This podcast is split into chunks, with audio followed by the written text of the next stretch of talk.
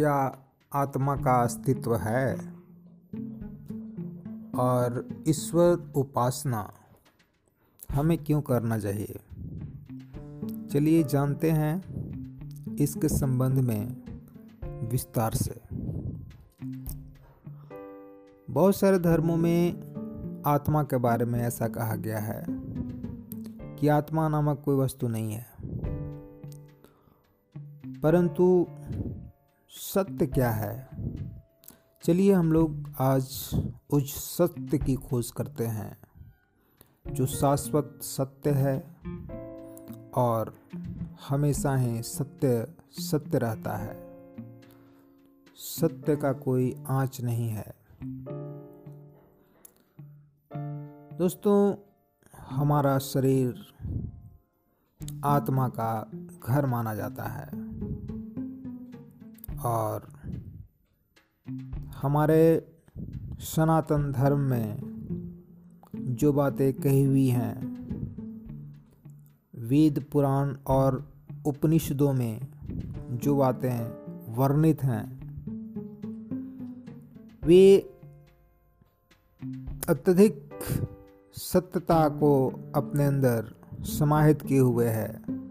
उस सत्य को कहीं न कहीं अन्वेषण करने की आवश्यकता अवश्य है। तो चलिए, हम लोग आज इस विषय पर चर्चा करते हैं, ईश्वर उपासना आखिर क्यों आवश्यक है हमारे जीवन के लिए? और क्या सचमुच में आत्मा का अस्तित्व है? और यदि है तो चलिए इस उलझे हुए पहलू को थोड़ा और विस्तार से समझते हैं।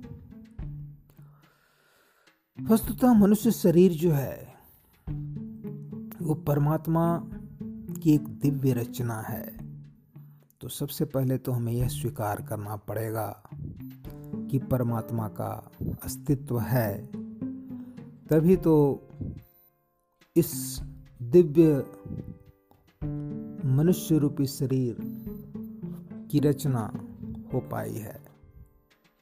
क्योंकि विश्व में जितने भी नवचर या भूचर या जलचर, जो भी जीव जंतु हैं, उन सबों में मनुष्य शरीर की रचना ही सर्वश्रेष्ठ है, सर्वोत्तम है।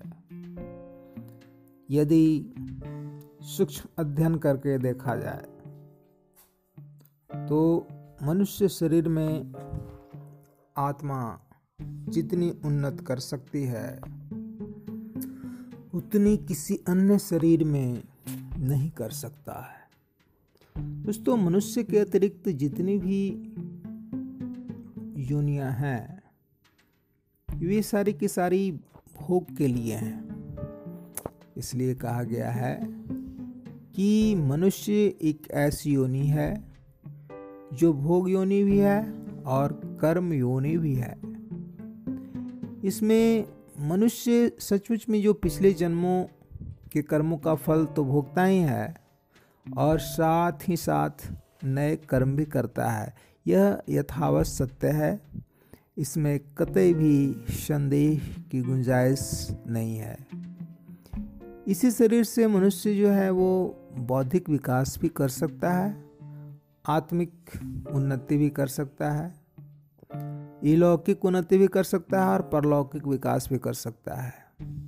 परंतु अन्य किसी भी दूसरी योनि में आत्मा इस प्रकार से विकास को प्राप्त नहीं कर सकता है।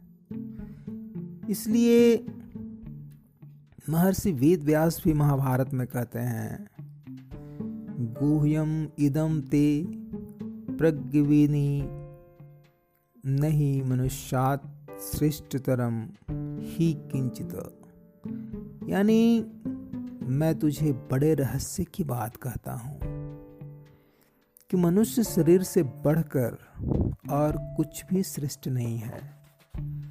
इसलिए इत्रोपनिषद में एक इस तरह की अभिव्यक्ति आती है जिसमें इन सारे तथ्यों का प्रतिपादन किया गया है और उस परम पिता परमेश्वर जिसे हम विराट पुरुष कह सकते हैं। उनके और अन्य देवताओं को उत्पन्न करने वाले, अग्नि वगैरह देवताओं को उत्पन्न करने वाले वे जो परमात्मा हैं जिसे हम विराट पुरुष भी बोल सकते हैं। और हमारे लिए कोई भी स्थान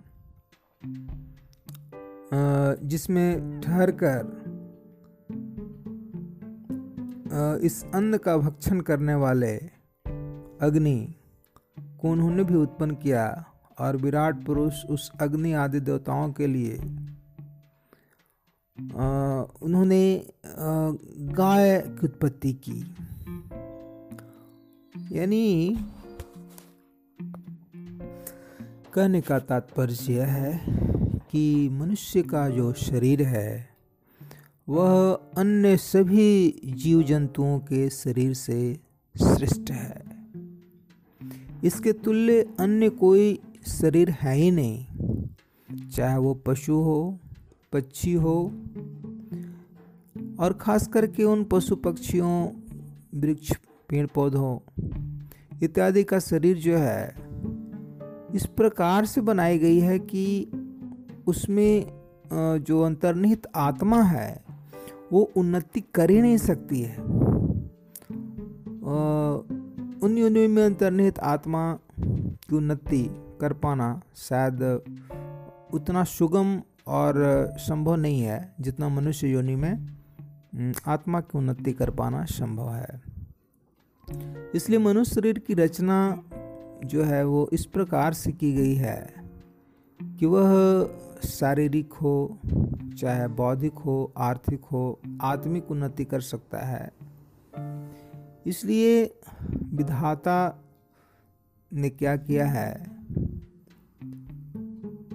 कि मनुष्य के कंधों पर दो दो हाथ दिए हैं, चार ज्ञानेन्द्रिय दिए हैं और ज्ञान के जो मुख्य साधन है, वो मनुष्य के शरीर में, मस्तिष्क में स्थापित किया है। सचुज में मस्तिष्क जो है, वो हमारे सिर में स्थापित किया गया है और आत्मा को भी इसी मस्तिष्क में रखा गया है। मनुष्य को मुख के द्वारा बोलने की भी शक्ति विधाता ने प्रदान की है।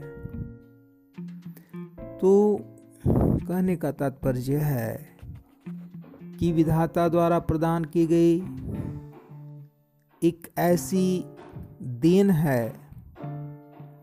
मनुष्य को एक ऐसी देन विधाता द्वारा प्राप्त हुई है जो अन्य प्राणी को बिल्कुल ही उपलब्ध नहीं है। बुद्धि का दान भी मनुष्य को विधाता द्वारा एक अद्भुत दान के रूप में प्राप्त हुआ है। और इसके विकास के द्वारा मनुष्य नाना प्रकार के बाधाओं और को पार कर सकता है और अनेक प्रकार के विद्याओं को भी सीख सकता है। दोस्तों, इसलिए मनुष्य को विधाता ने जो हाथ दिए हैं, उस प्रकार के हाथ कर्तव्य कर्मों को करने के लिए किसी भी अन्य प्राणी को प्राप्त नहीं हुआ है। इसलिए मनुष्य की जो उन्नति है, ये इंद्रियाँ उसकी उन्नति में बहुत बड़ी सहायक हो सकती हैं।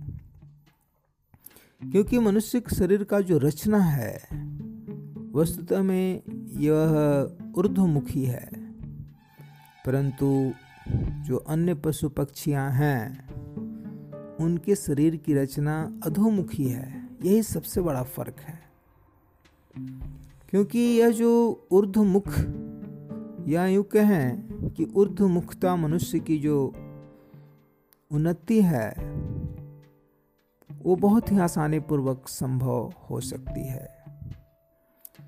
क्योंकि यह जो शरीर की रचना है, इस प्रकार की उत्कृष्टता के साथ परमात्मा द्वारा प्रदान की गई है, ताकि यह आत्मा उसके माध्यम से अपने उन्नति की शिखर पर पहुँच सके।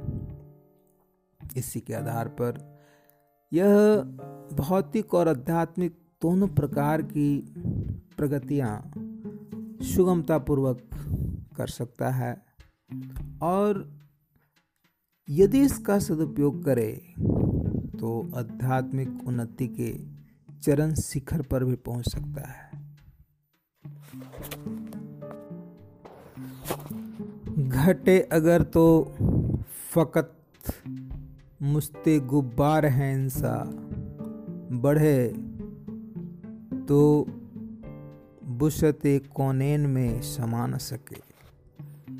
यानी मनुष्य घटने लगे तो वह मिट्टी की एक मुट्ठी है। और यदि बढ़े तो हिलोक और परलोक में भी नहीं समा सकता। यह है मनुष्य की खासियत। यहाँ मनुष्य शरीर की रचना अद्भुत है। वहीं उसका एक एक अंग बेहद ही मूल्यवान है। संसार की बड़ी से बड़ी संपत्ति और संसार का बड़ा से बड़ा धन किसी भी एक अंग का मूल्य नहीं चुका सकता। यदि कोई अंग मनुष्य का विकृत हो जाए तो उसकी जगह कृत्रिम अंग तो बनाया जा सकता है, परंतु स्वाभाविक अंग बनाना कतई भी संभव नहीं है।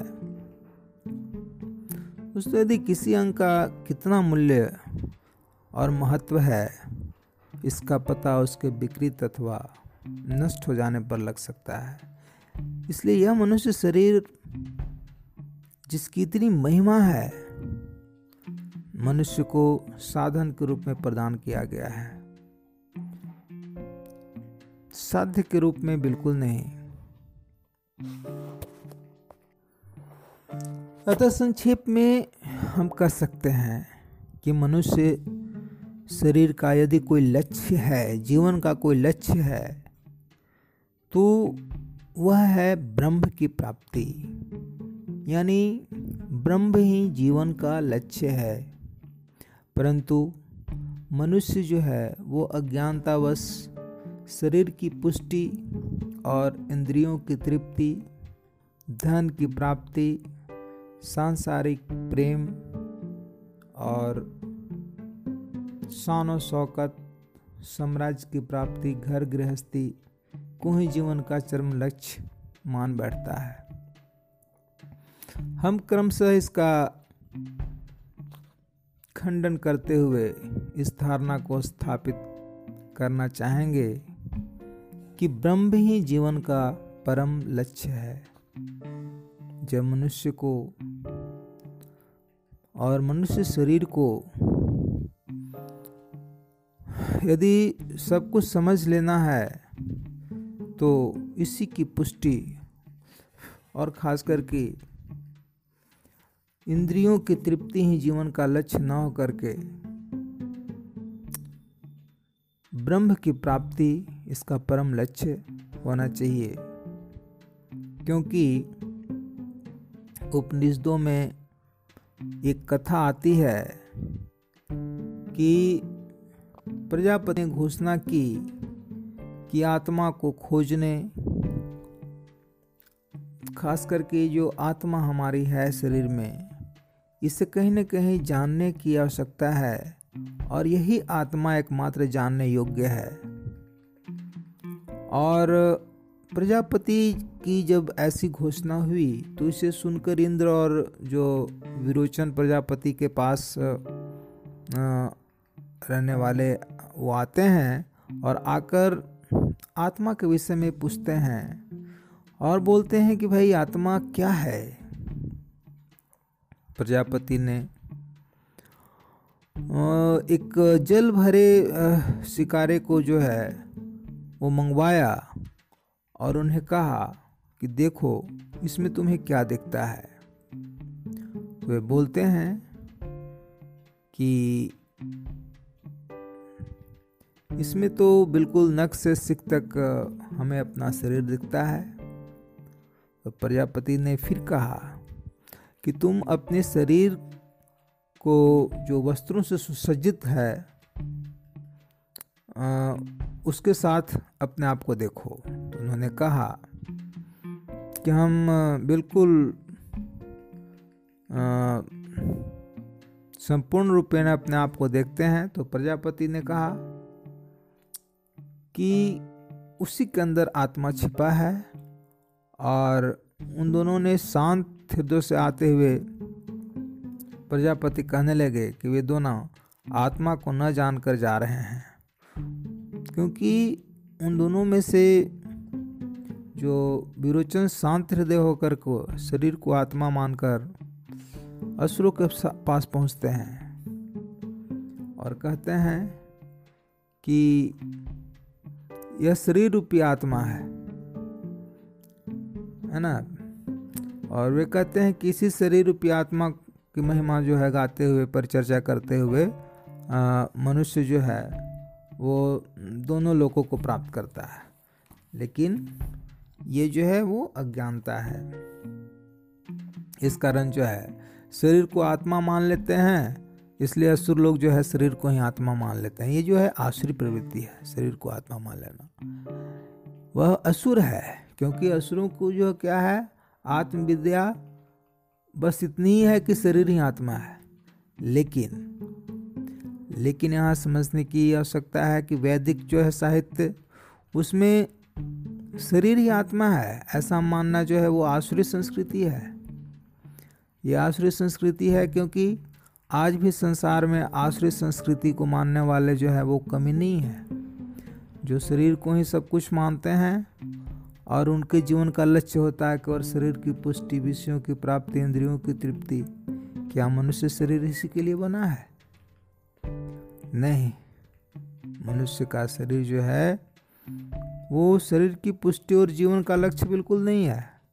केवल पौष्टिक आहार, व्यायाम और संयम जो, से जो है, मनुष्य को अपना शरीर की पुष्टि करना ज़रूर चाहिए, परंतु इसी की पुष्टि जीवन का लक्ष्य बिल्कुल नहीं है। क्योंकि दोस्तों भर्तृहरि जो है, उन्होंने शरीर की स्थिति का बहुत ही सुंदर शब्दों में चित्रण किया है। उन्होंने कहा है कि जब प्रलयाग्नि से जो है सुमेरु पर्वत गिर पड़ता है, जब बड़े बड़े नगर और सारे जो है विशाल पर्वत, घर, समुद्र सब कुछ जो है वो सूख जाता है। और जो पहाड़ों से दबी पृथ्वी का भी जब नाश हो जाता है तो हाथी के कान के समान चंचल मनुष्य के शरीर का क्या कहना है? उसकी क्या गणना है उसके आगे? इस प्रकार जो है मनुष्य का शरीर भी अस्थाई है। उसकी पुष्टि मानव शरीर का उद्देश्य बिल्कुल नहीं हो सकता है। इसलिए शरीर की पुष्टि ही जीवन का लक्ष्य नहीं है। तो क्या विषयों की पूर्ति? तो चलिए फिर विचार करते हैं कि जीवन के लक्ष्य क्या विषयों और इंद्रियों की तृप्ति है? नहीं। विषय भोग के लिए तीन मुख्य लक्षण हैं। खाना, पीना और तीसरा मौज उड़ाना। मनुष्य कितना भी खा ले, परंतु वह पशु से अधिक नहीं खा सकता। कितना भी अधिक पी ले, परंतु वह पशुओं से अधिक नहीं पी सकता। विषयों को भोगने की भी सीमा है। सामान्य मनुष्य केवल एक स्त्री से काम वासना की संतुष्टि करता है, परंतु शासक लोग अनेक स्त्रियों के साथ वासना की तृप्ति करते हैं। कहते हैं कि कोलोमन जो थे, उनकी 700 रानियाँ थीं। बड़े से बड़े विषय भोगी भी जीवन में एक दिन आ जाता है, जब उनकी इंद्रियाँ विषय भोग में अपनी असमर्थता प्रकट कर देती है। विषय पूर्ति की साधना इंद्रियाँ भी जवाब दे देती हैं। मनुष्य इच्छा रखते हुए भी इच्छा पूर्ति में असफल हो जाता है। जब मनुष्य को प्यास लगती है तो वह शीतल और मधुर जल पीता है। और जब भूख से व्याकुल हो जाता है तो अनेक व्यंजनों से युक्त भोजन भी करता है। जब काम वासना की अग्नि भड़क उठती है तो अपनी पत्नी को दृढ़ता के साथ आलिंगन करता है। वास्तव में यह प्यास, भूख और वासना, ये तीनों रोग हैं। इन तीनों रोगों से के तीन उपचार हैं। जल, अन्न और पत्नी का आलिंगन। परंतु मूर्ख लोग इन तीनों इलाजों को ही सुख का साधन मान बैठते हैं। कवि के शब्दों में, हम फूल चुलने गए थे बागे हयात में, दामन को बारजार में उलझा के रह गए। तो कहने का तात्पर्य यह है कि वायु सामने की दिशा से होकर के उसकी ओर आ रही थी हवा में चमड़े की सुगंध से। इस प्रकार सांसारिक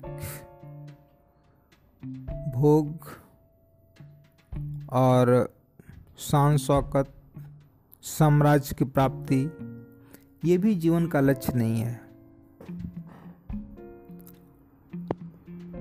एंथोनी ने सांसारिक प्रेम से प्रसन्नता की आशा की। बूटन ने शानो शौकत में और सीजर ने साम्राज्य में। पहले तो अपमानित होना पड़ा। दूसरे को ग्लानि प्राप्त हुई और तीसरे को दुख। संसार की वस्तुएँ, यदि तुला में तोली जाएँ तो पता चलता है कि इनमें कोई कमी है। संसार विशाल है, इसमें अनंत आकाश है, अनंत वायु है, अनंत अग्नि है, अथाह जल राशि है, विस्तृत भूमि है, और असंख्य प्राणी हैं। इसलिए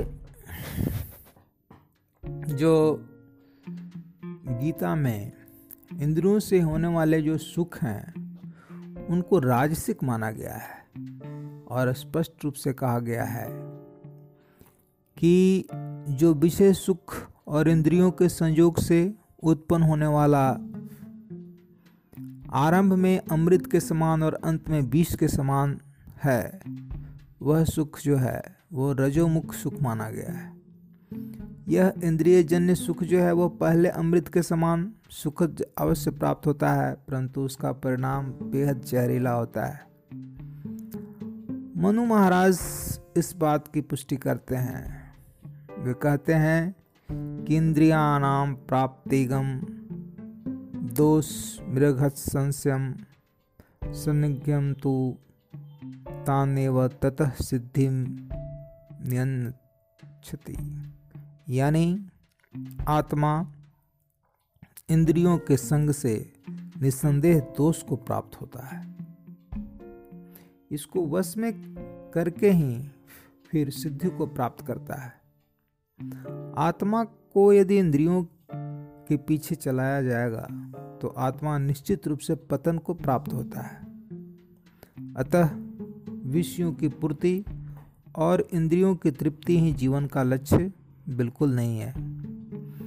विषयों से दुर्गंधित वातावरण में रहने वाले व्यक्ति को विषयों की दुर्गंध अनुभव नहीं होती।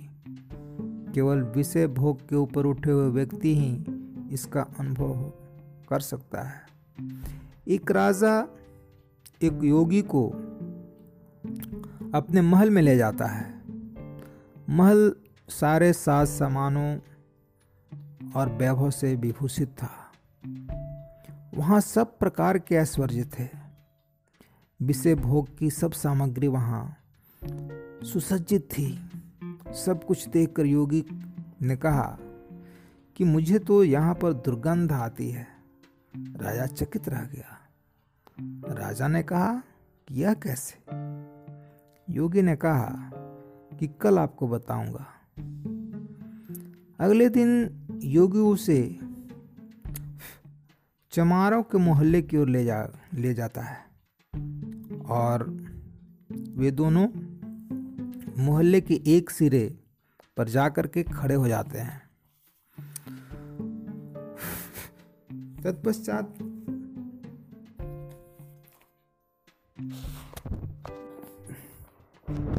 मनुष्य का जीवन एक बंधी बधाए दिनचर्या में व्यतीत हो जाता है। वह शरीर की साधना करता है, उदर पूर्ति का साधन जुटाता है और घर गृहस्थी के कार्य करता है। इन्हें तीनों कार्यक्रमों में उसका सारा जीवन निकल जाता है।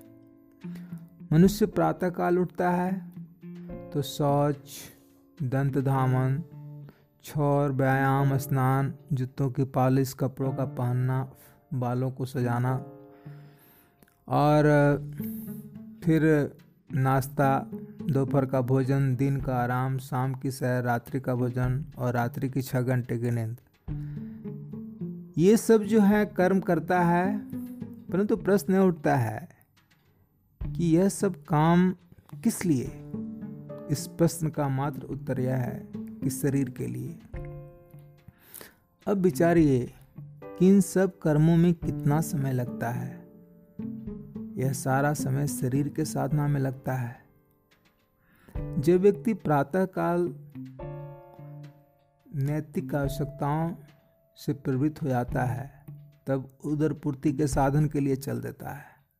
किसान हल लेकर चल देता है, व्यापारी दुकान की चाबियाँ लेकर चल पड़ता है वेतन भोगी अपनी लेखनी कागज़ पुस्तक लेकर चल जाता है। श्रमिक अपने कुदाल को लेकर के चल देता है। इस प्रकार चारों व्यक्ति छः, आठ, दस और बारह घंटों का अपना समय जो है, उधर पूर्ति के लिए अर्पित कर देता है। अब प्रश्न यह उठता है, कितना समय जो लगाया गया है, वह किसके लिए? उत्तर मिला कि उदर पूर्ति के लिए। दिन का इतना समय केवल उदर पूर्ति के साधन में लग गया। जब बालक तीन अथवा पाँच वर्ष का होता है तो माता पिता उसे पढ़ने के लिए स्कूल में भेज देते हैं। वह पढ़ता चला जाता है। प्रारंभिक परीक्षा के पश्चात माध्यमिक, उसके पश्चात उच्च कक्षाएँ, तदुपरांत महाविद्यालय और फिर स्नातकोत्तर की कक्षाएँ, तत्पश्चात पीएचडी डीएलएड डिलीट और अनुसंधान करता इस प्रकार से विद्यार्थी के 12 वर्ष तक परिश्रम किया। प्रश्न उठता है कि यह जो परिश्रम किस लिए? फिर उत्तर मिला कि आजीविका के साधन के लिए। आजीविका के साधन से क्या मिलेगा? उत्तर मिला, धन मिलेगा। धन से क्या मिलेगा? रोटी, कपड़ा, मकान, चिकित्सा मिलेगा। प्रश्न उठता है कि आवश्यकताएँ कैसी हैं? उत्तर स्पष्ट है कि आवश्यकताएँ किसकी हैं? तो शरीर की हैं। इसका अर्थ यह निकला कि उदर पूर्ति का साधन भी शरीर के लिए ही है। निष्कर्ष यह निकलता है कि शरीर के निमित्त और उदर पूर्ति के निमित्त जुटाए गए साधन अंत तो गत्वा शरीर के लिए है। अब रहे घर गृहस्थी के काम। प्रतिदिन वे साग खरीदने से लेकर के बच्चों के पालन पोषण करने, आजीविका के साधन में स्थित कराने और बच्चों को गृहस्थ में दीक्षित करने तक के काम की एक लंबी सूची बनकर तैयार हो जाती है। ये काम जीवन का कितना बड़ा समय ले लेता है। क्या शरीर आजीविका और साधन, घर गृहस्थी के कामों में उलझे रहना है जीवन का परम लक्ष्य है? नहीं, कदापि नहीं। कवि ने कहा है क्या कहूँ? अहबाब क्या करे? नुमाया कर गए, बीए किया, नौकर हुए, पेंशन मिली, फिर मर गए। मैं क्या बताऊँ?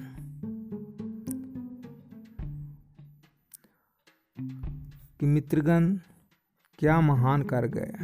उन्होंने बीए किए, नौकरी किए, पेंशन ली और फिर मृत्यु को प्राप्त हो गए। प्रश्न उठता है कि क्या शरीर की पुष्टि धन संसार और शानो शौकत मनुष्य शरीर की ये आठ वस्तुओं, शरीर की साधना, उधर पूर्ति का साधना और घर गृहस्थी के काम, ये सब ये है? क्या ये सब त्याग देने चाहिए? नहीं, त्याज नहीं है। इन्हीं का नाम तो संसार है। यदि इन सबको छोड़ दिया जाए तो संसार का क्या प्रयोजन? इन्हीं का नाम तो इहलोक है। क्या हम इहलोकवादी न होकर के परलोकवादी बन जाएँ? क्या केवल आत्मा और परमात्मा का ही चिंतन किया जाए? क्या केवल परलोकवादी बनना है जीवन का अंतिम लक्ष्य है? यहाँ हमें इहलोक और परलोक का समन्वय करना होगा। हम केवल उपयुक्त बातों में ही न उलझे रहें। और केवल आत्मा और परमात्मा के चिंतन में न लगे रहें। हम शरीर की पुष्टि करें, उधर पूर्ति का साधन जुटाएँ। घर गृहस्थी को भी काम करें, परंतु आत्मा और परमात्मा का चिंतन न भूलें। इसके विपरीत, यदि हम केवल शरीर की पुष्टि और इंद्रियों की तृप्ति, विषयों की पूर्ति ध्यान स्वर घर गृहस्थी के कर्मों में ही उलझे रहते हैं तो मानो हम जीवन के लक्ष्य से भटक रहे हैं। हम जीवन के आधे लक्ष्य को पूरा कर रहे हैं।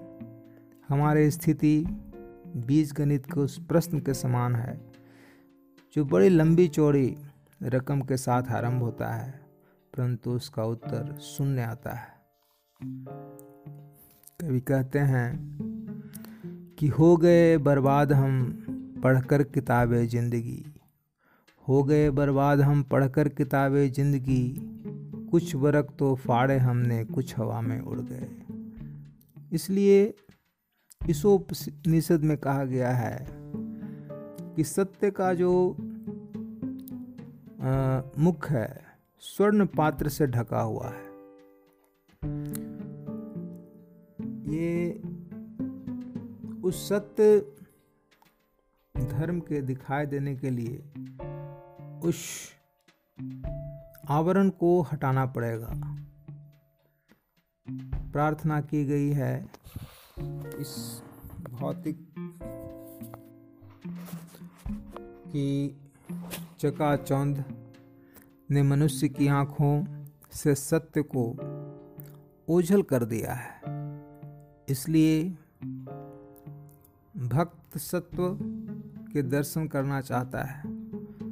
और सांसारिकता जो है वो सोने का ढक्कन है और आत्म, परमात्म चिंतन, वह सत्य है जिसको कि संसारिकता छिपा देती है। इसलिए मनुष्य को वह शरीर रूपी सितार परमात्मा ने इसलिए दी है कि वह इसको सजाए, संवारे और इससे कुछ गाय भी अर्थात शारीरिक पुष्टि भी करे और आत्मा परमात्मा चिंतन भी करे। केवल शरीर की पुष्टि ही न करता रहे। एक मंत्री जी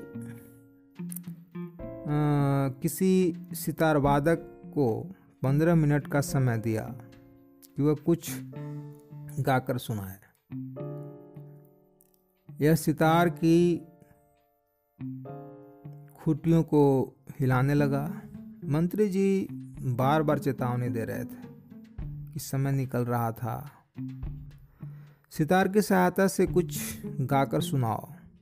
परंतु उसने पंद्रह मिनट खूटियाँ कसने में ही लगा दिए।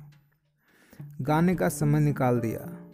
इसी प्रकार मनुष्य भी शरीर की पुष्टि उदर पूर्ति के साधन और गृहस्थ के कर्मों में अपना सारा समय निकाल देता है। परंतु आत्मचिंतन और परमात्मा का चिंतन भूल जाता है। मनुष्य शरीर रूप उत्तर प्रकार साधन के प्राप्त करते हैं भी भर्तृहरि कहते हैं कि स्थात्यम वैदुर्यम यताम पचती तम लशुनम चंदन रैंदिनोक्त है अर्थात वह व्यक्ति जो कर्म भूमि को प्राप्त करके तप नहीं करता। वह मानो मरकत मणि के वर्तन में चंदन के ईंधन से लहसुन को पकाता है और खेत में आग को बोने के लिए सोने का हल चलाता है, तथा कपूर के खंड करके कोदों के खेत की मेड़ बनाता है। मरकत मणि के बर्तन में लहसुन बनाना, सोने का हल चलाना आग बोना और कोदों के लिए कपूर के टुकड़े को मेड़ लगाना, ये कोई मुधमता की बात है नहीं। इस प्रकार मनुष्य शरीर जैसी दुर्लभ योनि को प्राप्त करके, यदि मनुष्य शरीर की तुष्टि और इंद्रियों की तृप्ति और घर गृहस्थी के कर्मों में ही जीवन निकाल दे तो मनुष्य जीवन की सार्थकता नहीं है। मनुष्य जीवन की सार्थकता इसी में है। कि जीवन के सब कर्मों को करते हुए हम परमेश्वर का भी चिंतन करते रहें। उपनिषद कारण में क्या सुंदर कहा है? शौक बड़े घर वाले सौनक ने मर्यादा के साथ अंगिरा रसी के समीप जाकर पूछा हे भगवान। निश्चय करके जानने पर यह सब जाना हुआ, हो जाता है। ऋषि ने ईश्वर के विषय में वर्णन किया और कहा, जिस परमेश्वर में प्रकाश वाले लोग प्रकाश रहित लोग प्रकाश और समस्त प्राणों के साथ मन समर्पित है, उसी परमात्मा को जाने और उससे भिन्न अन्य बातों को छोड़ो। वही अमृत का पुल है। उपनिषद ऋषि ने कहा है, यदि इस जन्म में परमेश्वर को जान लिया तो ठीक, परंतु उसे यहाँ न जाना तो सर्वनाश हो गया। धीर पुरुष प्रत्येक भूत में उसकी खोज करके परम तत्व को प्राप्त करते हैं। परमात्मा को केवल जानने की बात ही नहीं अपितु उनकी उपासना की भी बात कही गई है। ईश्वर को प्रसिद्ध, उत्तम और सर्व प्रकार से जगत का पालन, धारण और वियोग करने वाला सब विद्वानों द्वारा जानने योग्य मानकर उसकी हम उपासना करें। इसलिए गीता में श्री कृष्ण ने कहा है कि, हे अर्जुन, तुम तुम सब प्रकार से उसी के शरण में जा। तुझे उसी की कृपा से परम शांति और सनातन, परम धाम की प्राप्ति होगी। संसार में निकृष्ट व्यक्ति वे नहीं हैं जो धन धान्य से रहित हैं। अपितु वे निकृष्ट हैं जो प्रभु की उपासना नहीं करते संसार में वे व्यक्ति निकृष्ट नहीं है जो भूमि और संपत्ति से रहित है। अपितु वे व्यक्ति निकृष्ट हैं, जो प्रभु का स्मरण नहीं करते संस्कृत के कवि ने इस विषय में बहुत सुंदर कहा है केचित् धनहीन जनो जघन्य, केचित वदंती जनहीन जनो जघन्य, केचित् वदन्ति दलहीनजनो जघन्य केचित् वदन्ति बलहीनजनो जघन्य व्यासो वद दखिल वेद विज्ञ नारायण स्मृति जनो जघन्य अर्थात कुछ लोग कहते हैं कि जिसके पास धन नहीं है, वह व्यक्ति निकृष्ट है। कुछ लोग कहते हैं कि जिस व्यक्ति के पास पारिवारिक जन नहीं है, वह व्यक्ति निकृष्ट है। कुछ लोग कहते हैं कि जिसके पास कोई दल नहीं है, वह व्यक्ति निकृष्ट है। कुछ कहते हैं कि जिसकी भुजाओं में शक्ति नहीं है, वह घटिया है। वेद विशेष अर्थात ईश्वर को जानने वाले महर्षि वेद व्यास ने कहा कि जो ईश्वर को स्मरण नहीं करते, वह घटिया है। कविराज धनवंतरी से यह पूछा गया कि परम औसत क्या है? तो वे कहने लगे, अच्युतानंदम गोविंदम नाम स्मरण भेषजात, विनश्यन्ति सकला रोगा सत्यम सत्यम वदाम्यहम मैं सच सच कहता हूँ कि अविनाशी और अनंत परमात्मा के नाम स्मरण स्वरूप औसत से सारे रोगों का नाश हो जाता है। धनवंतरी की दृष्टि से सब रोगों का नष्ट करने वाली औषधि प्रभु का नाम स्मरण ही है। दोस्तों, खाकाने जो है वो मरने के निकट आया। तो उससे पूछा गया कि तुमने जीवन का क्या निचोड़ निकाला? तो वह कहने लगा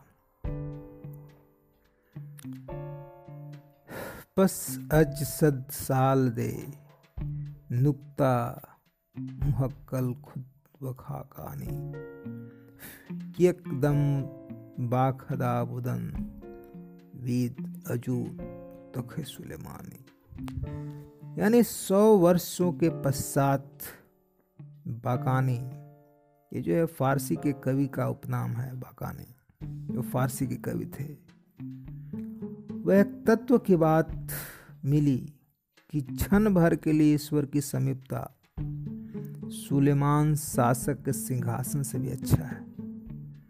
पंजाबी के कवि ने भी ईश्वर की उपासना पर बल देते हुए इस प्रकार दोस्तों कहते हैं, इक नुक्ते ते गल मुक दिए, फड़ नुकता छोड़ हिसाबानू कर साफ़ दिले दबा खावानू, दे फूक हिसाब किताब नू इस नुक्ते तगले मुक दिए।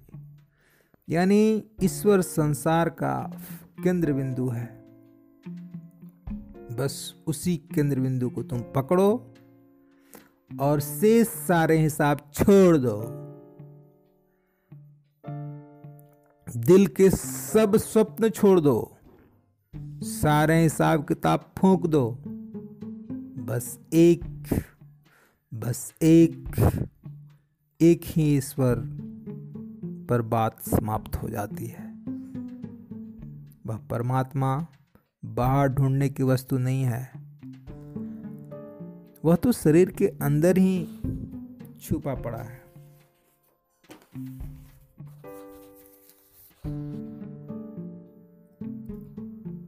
उसकी कोई आकृति नहीं है।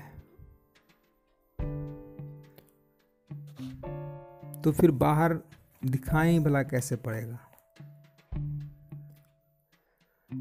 वह ब्रह्म शब्द जो है, और वह ईश्वर जो है, वह ब्रह्म कोई वाह शब्द भी नहीं है जिसे सुना जा सके। वह कोई स्पर्श नहीं है। जिसे स्पर्श के द्वारा अनुभव किया जा सके। वह कोई रूप नहीं है जिसे देखा जा सके। वह कोई रस नहीं है जिसे चखा जा सके। वह कोई गंध वाला नहीं है जो नाक से सूंघा जा सके।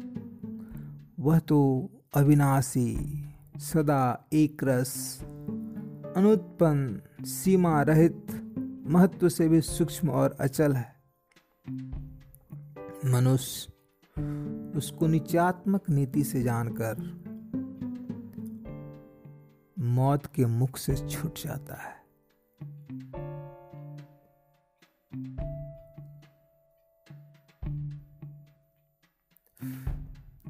इंद्रियों के जो पाँचों विषय हैं, रूप, रस, गंध, स्पर्श और शब्द, वह परमात्मा इन पाँचों विषयों से ऊपर है। वह भौतिक नहीं अभौतिक।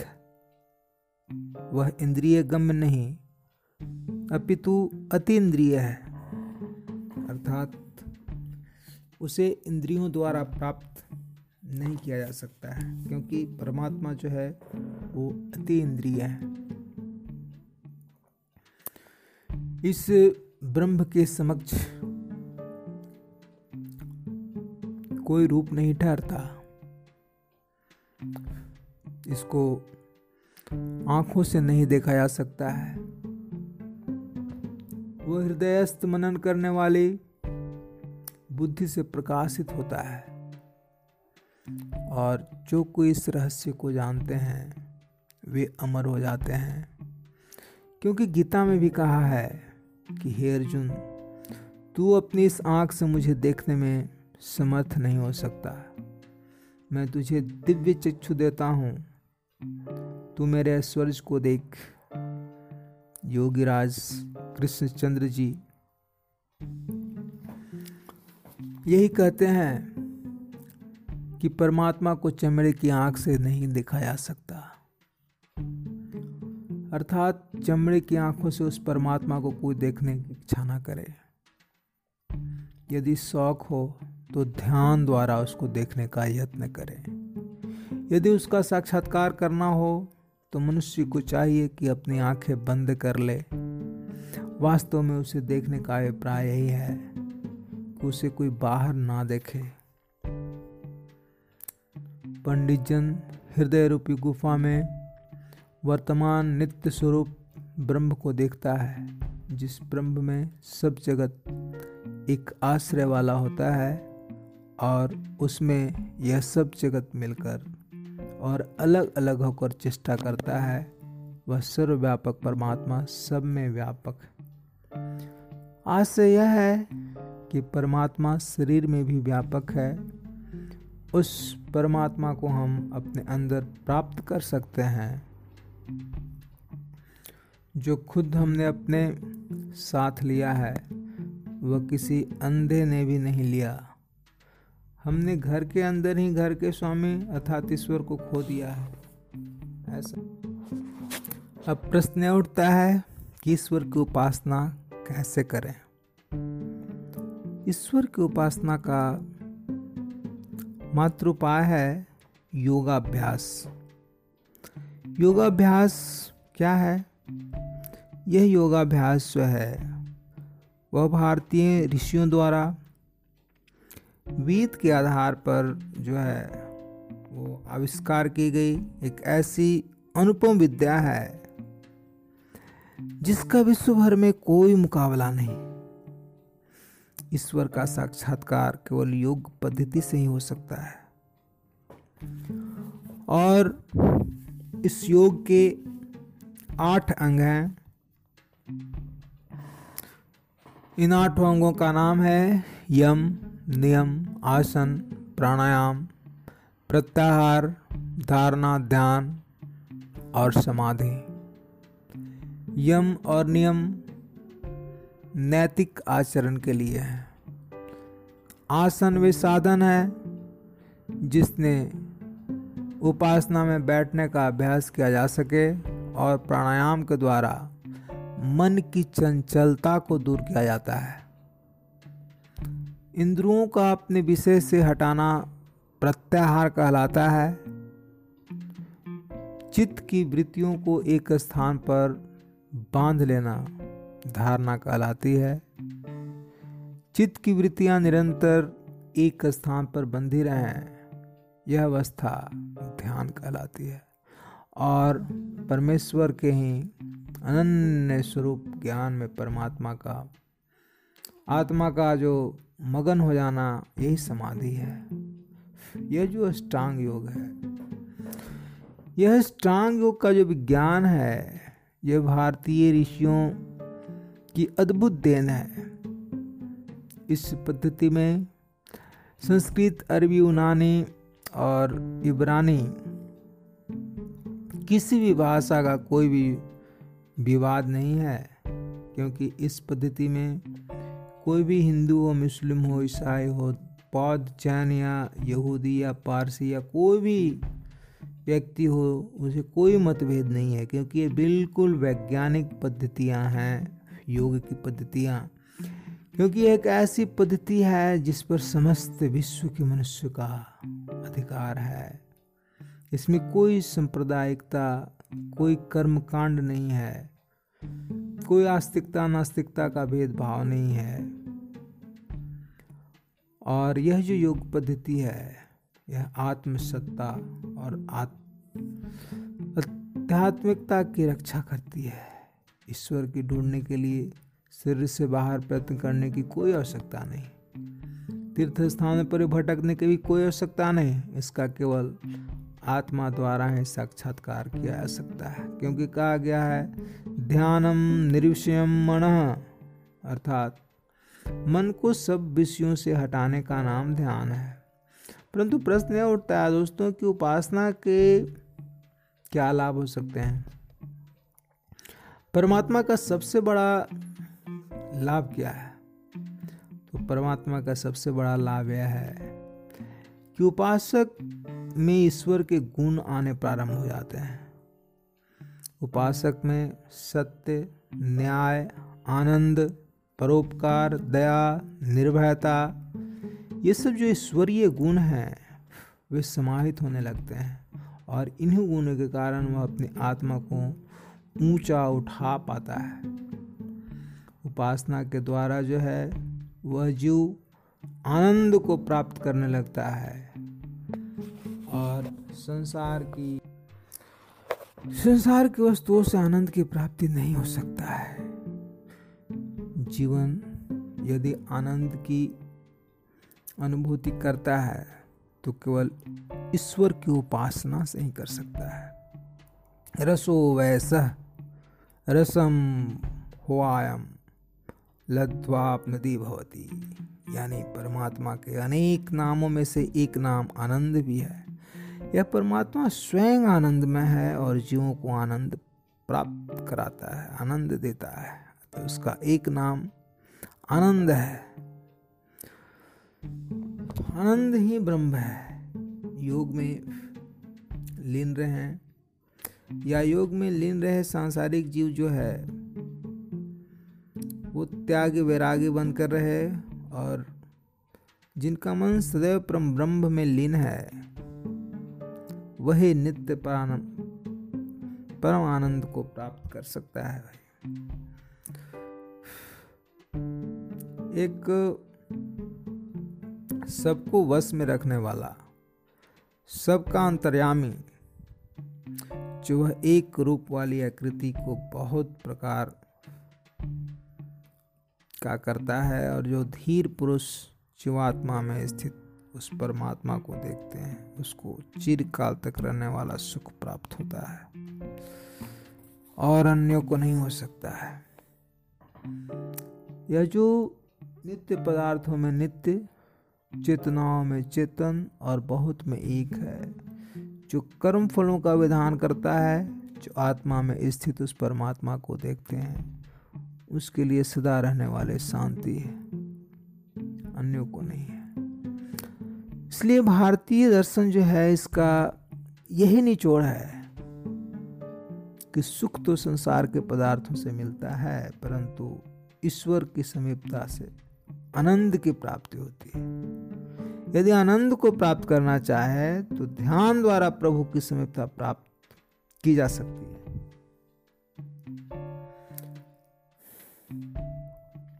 पुरानी गुजरी पहनी तो क्या? उज्जवल वस्त्र धारण किए तो क्या? एक स्त्री रही तो क्या? अनेक घोड़ों और हाथियों के समूह के साथ युक्त हुए तो क्या? अच्छे अच्छे भोजन किए तो क्या? किंचित अन्न खाया तो क्या? जब तक उस परमात्मा की प्राप्ति से हृदय प्रकाशित नहीं हुआ, तब तक सारा वैभव व्यर्थ है। सारा वैभव व्यर्थ है। इसलिए मनुष्य शरीर जो है, वो रूपवती, बारिया, यश, उत्तम, चरित्र पार धन संपत्ति रहते हुए भी यदि भगवान की भक्ति में मन नहीं लगा तो इन पदार्थों को रहने का कोई लाभ नहीं है नहीं है नथिंग अतः जब तक शरीर में बल रहे, तब तक मनुष्य को चाहिए कि उस परम तत्व का साक्षात्कार करने का प्रयत्न करे anyhow that is the main goal for any person इसलिए, हे मनुष्यों, जब तक यह शरीर स्वस्थ है, जब तक बुढ़ापा दूर है, जब तक इंद्रियों की शक्ति कम नहीं हुई, आयु का भी क्षय नहीं हुआ है तब तक बुद्धिमान व्यक्ति को चाहिए कि आत्म कल्याण का उपाय करे। नहीं तो घर जल जाने पर कुआँ खोदने से क्या लाभ होगा? जीवन में ईश्वर की प्राप्ति ही सबसे बड़ी उपलब्धि है। इसलिए कवि ने कहा है कि हंस के दुनिया में मरा कोई तो कोई रोके मरा, ज़िंदगी पाई मगर उसने जो कुछ होके मरा जी उठा मरने से वह जिसकी प्रभु पर थी नज़र, जिसने दुनिया ही को पाया था, वह सब खो के मरा। धन्यवाद दोस्तों।